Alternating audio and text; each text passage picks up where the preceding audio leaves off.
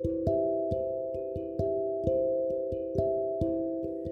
everyone, it's Rohit here from the Emoji Network podcast. I hope you're all well. I know I've been gone for a very, very, very long time, and that's because I've been busy with things. I've been busy with music, busy writing a book, busy with TikTok and YouTube videos, but mainly it's because I've moved.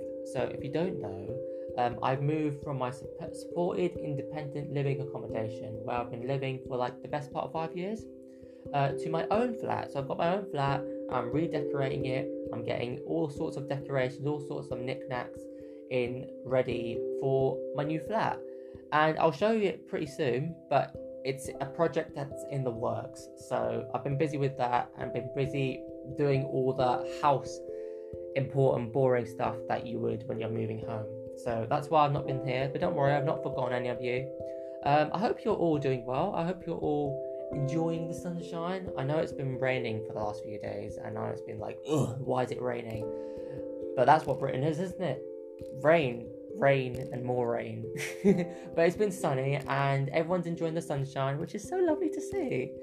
And enjoying the football. And this is what this episode is going to be about the rescheduled Euro 2020 final between England, it's coming, it's coming, now I'm joking, and Italy. And both sides have had their own success stories within their own rights. England, they've made the first final of an international tournament since the 1966 World Cup final between themselves and West Germany, uh, originally known or reformed as Germany now. And Italy making their first final of a major international tournament uh, since facing Spain in the Euro 2012 final, and this promises to be a big one. One thing I've noticed between both sides is that they've had a family connection and a reconnection with not just with the players, the backroom staff, and the managers, you know, with Gareth Southgate and Roberto Mancini, but also with the fans as well and the people of England and Italy, which is so refreshing and so nice to see. England, who made the last World Cup, uh, 2018 World Cup semi finals, are now in the final of this World Cup, so that's final final not of the World Cup, the Euro 2020. Um, I'm thinking ahead to the Euro uh, to the World Cup 2022 in Qatar, and Italy have made their first brink since they actually didn't make the World Cup last year at all. They weren't in the World Cup, they didn't even make the group stages, and now they're in the final of Euro 2020. So that's a big achievement for them in itself. Now, what we're going to do is we're going to preview how this game is going to go and how my 1 to 11 for both sides are going to be because it is going to be an enticing game. So I think it's going to go a little bit like this. Italy are going to dictate possession, so with the likes of Verratti, Barella, and Jorginho will try and dictate possession. What England are going to try and do is England, I think, are going to try and play on the counter attack. They're going to try and play on the break, and they're going to try and ruffle Italy up a little bit. Uh, I think with the pace of Saka, Sancho uh, going forward, and Sterling, if he, if one of them comes off from the bench, uh, will cause Italy problems because Italy have an aging defense. You know, with Bonucci and Chiellini, they know the experience of winning, of defending, and with Emerson at fullback and with Di Lorenzo on the other fullback position. But what they lack is pace, and that's where we can really hurt Italy.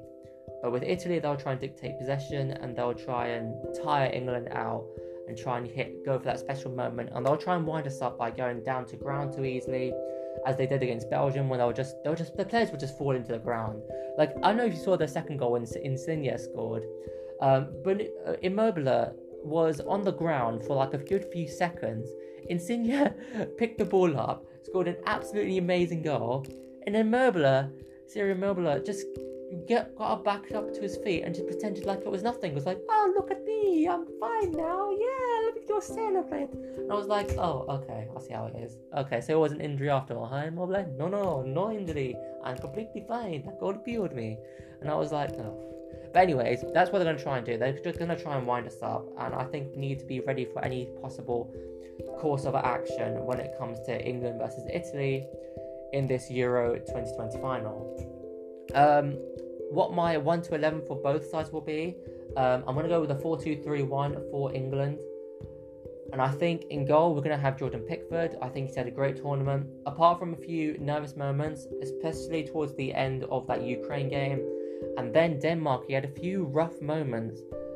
Jordan Pickford can be a great goalkeeper, But the problem is, he can become very, very rattled and he can get too into the moment. He can get a bit erratic and make a bad mistake. That's the problem I have with Jordan Pickford. If he can keep just to keep a calm, calm and composed head, someone like a Jordan Henderson or like a Stones or Maguire, just go to him, just speak to him, and just make him a little bit more calmer and just relax him a bit because that erraticness could be the downfall of us of England when they play Italy.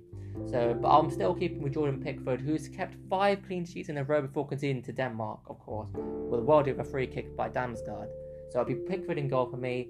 Centre backs, Maguire and Stones, no doubt. Maguire and Stones have been rock solid at the back. Apart from the goal they conceded against Denmark, which with the free kick, I don't think it was a free kick to be honest. I don't know what Denmark would, or what the ref saw, but they've been rock solid, especially Maguire against Germany, then Stones, you know, against Ukraine. And then obviously they did well against Denmark as well, and they've just been rock solid all tournament. Ever since Maguire came in to replace Mings, he's been rock solid, and yeah, I'd have them in. Uh, left back Luke Shaw, he has been absolute revelation. Uh, obviously he and Jose Mourinho have always had spats with each other, especially after uh, especially after Shaw injured his ankle.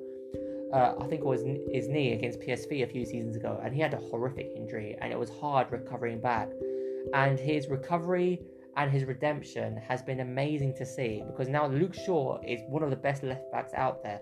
Dare I say it, one the best left back in the world. And a lot, of Liverpool haters are gonna be like, "Oh no, but Robertson's better. He's done this and he's done that." Yeah, I know, but I'm talking England terms, okay? So deal with it. Um, Shaw has just been amazing, and I'd have him at left back. Right back, Kyle Walker. Sometimes, as I said before, in a Manchester City shirt, just like John Stones can be a little bit erratic, but this tournament, he's been excellent, man. Defensively, he's been excellent, and his pace has saved us so many times. Like, I don't know if you remember that moment when Goretzka took the ball from um, Declan Rice. I thought Germany were going to score. I thought, oh, shit, they're going to score. Germany are going to score. Germany are going to score. Germany are going to score. But Walker got back quickly, and that's how Rice made that foul. But it wasn't a denial of a goal scoring opportunity it's because Walker's pace got him back in that position. So if Goretzka got past Rice, Kyle Walker was there to cover up for uh, Declan Rice against Goretzka because of his pace. So he's been amazing all tournament. So I'd have him in the uh, CDM positions. I'd go with Kalvin Phillips. He's had an amazing tournament. He presses, he wins tackles, he can play good football, and he can pass around well. And he's just been amazing. And on the other CDM position, I'm going to go with Jordan Henderson. A lot of people are saying, oh, but Henderson hasn't had a lot of game time. Oh, but Henderson's really going to come back from injury. Look, I know that. And I know Rice has had a great tournament. But with Henderson, he has the experience of winning a tournament. He has the experience of competing in a final. You saw in the Champions League final in 2017, I think, uh, in Kiev, or might be in 2018, where Real Madrid and Liverpool played, and Liverpool lost with Henderson on the side when they lost 3 1, uh, thanks to a Karius double howler with Benzema goal and then with the Bale second goal. But then he came back and he won the final of the Champions League against Spurs the following year. He knows what it's like to play in the final and he's he's captained Liverpool before. He's got that captain mentality, that leadership mentality we would need against Italy. And he can play good football, he can play forward, and he doesn't play sideways. And the passion about Jordan Henderson something I love. And it's not that something I'm disputing about Declan Rice, but I think we need Henderson more than ever in this final. So I'm going with Phillips and Rice as the two pivots in the CDM positions. Uh, my front four, I'm going to go with Sterling on the left, who has had an amazing tournament after not having a bad tournament with Manchester City. He has shut down his critics, come back, and he has led England to the final from getting the first goal against Croatia, getting the winning goal against the Czech Republic, um, getting the first goal against Germany, assisting the first goal against Ukraine, and then winning, getting the winning penalty against Denmark in the semi-finals recently uh, of Euro 2020. So he has been amazing. So he has to start. And on the right, it's hard. On the right, it's hard. I want to start with Saka, but I just feel that Sancho has what it takes. I think Sancho has that bit special. I'm not disputing Saka, okay? Okay, don't get on my back. I'm not disputing Saka. I love Saka. He has been amazing all tournament. But I don't know, something about Sancho makes me feel, oh, this could be his time. This could be a special moment for Sancho. uh, especially as he's moving to Manchester United soon, and he might want to impress the Premier League by giving one of his special moments before they return to club football. So I think he has that ability to do something special for England, and I feel this final may be the time to do it. So I'm gonna go with Sancho on the right, and behind Harry Kane, who's gonna be up top, and I'm gonna get I'm gonna get to Harry Kane in a minute. Uh, I'm gonna go with Mason Mount, mainly because Mount has been there um, from time to time. I know a lot of people are like, "Oh, why Mason Mount?" Uh, it's because Mason Mount, I feel, can do a job, and I feel he may not be the best.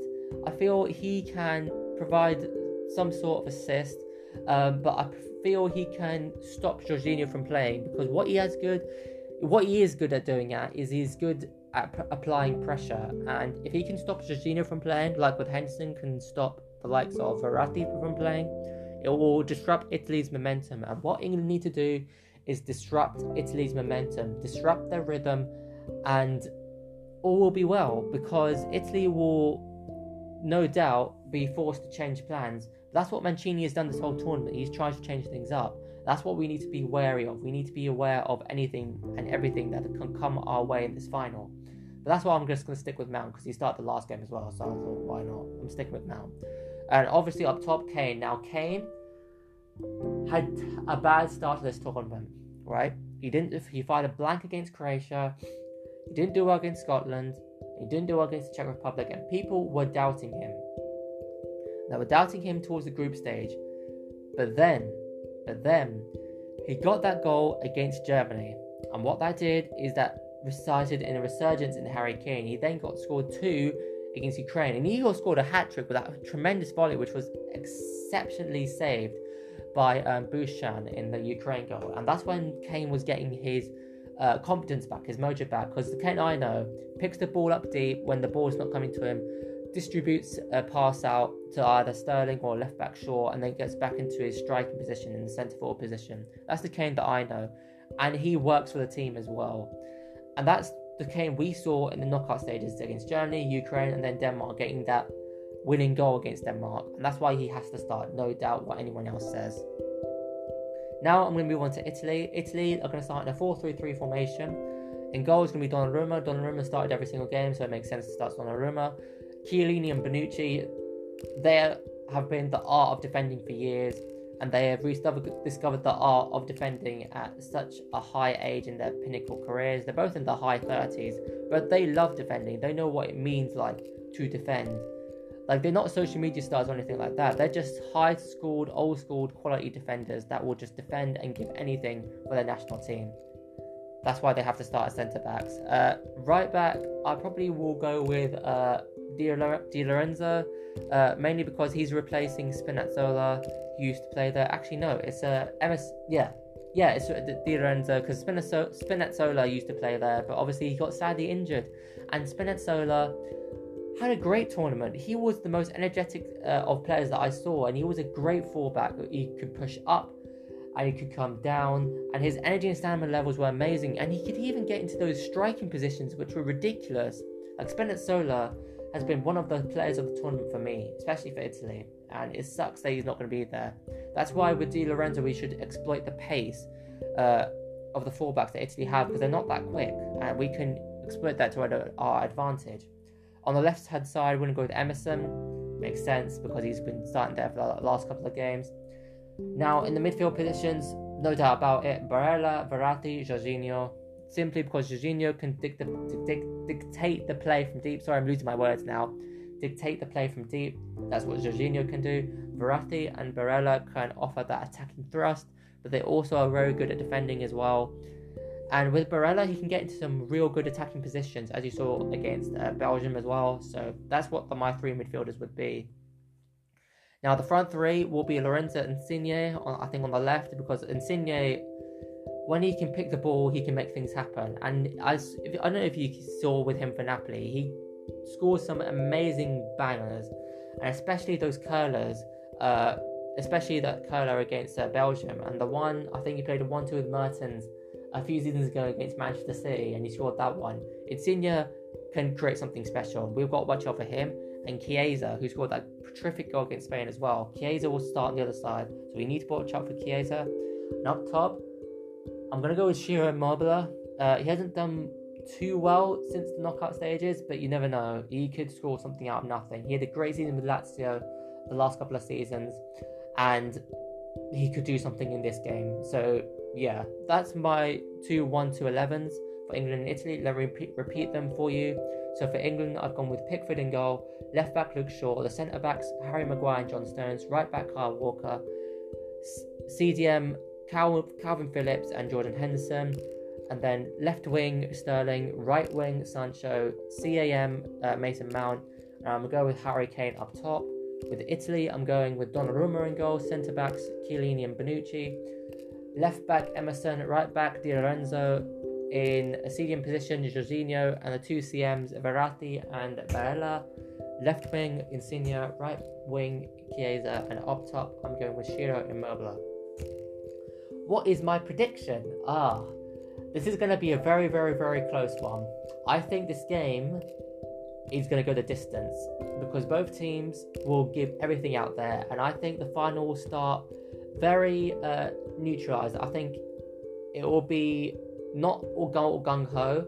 I feel that both sides will still get to like uh, feel each other. I feel that as if they're not going to be going all out attacking, and I feel that it will take a while for both sides to ease into the final.